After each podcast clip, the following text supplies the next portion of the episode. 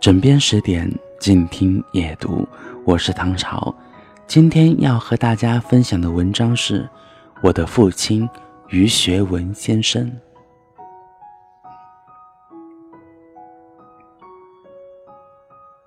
我的父亲于学文先生于今天中午去世，在上海同济医院的二号抢救病房，我用手托着他的下巴。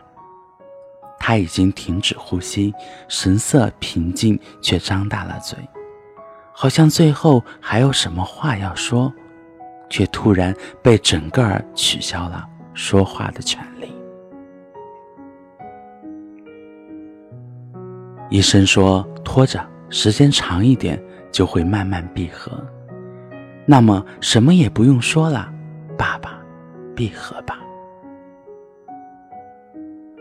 闭合并不容易，一松手又张开了。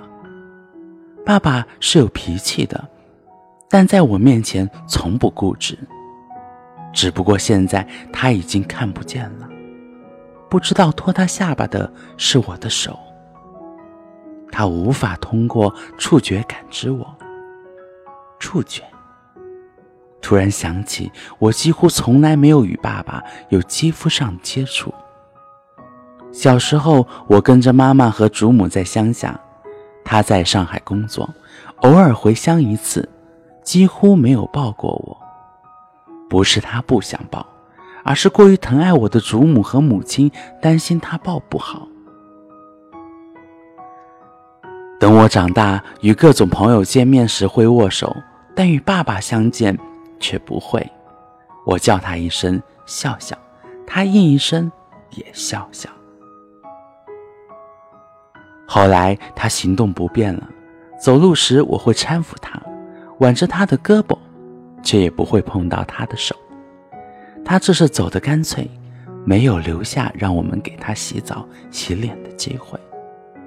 那么，只有今天，当他的生命已经停止，我才真正的接触到他。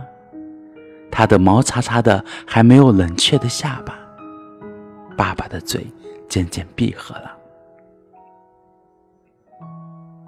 到今天，我才那么仔细的看清，他牙齿洁白，没有一颗缺损。八十多岁能这样让人惊讶。其实原因很简单，他毕生不抽烟，不喝茶，由于常年的糖尿病，又不吃甜食，不喝酒，那就更应该闭合了，爸爸，闭住你一口的洁白和干净。这里是枕边十点，我是唐朝，今天的分享就到这里了，我们下期再见。如果喜欢我们的话，请关注我们的公众号“枕边十点”。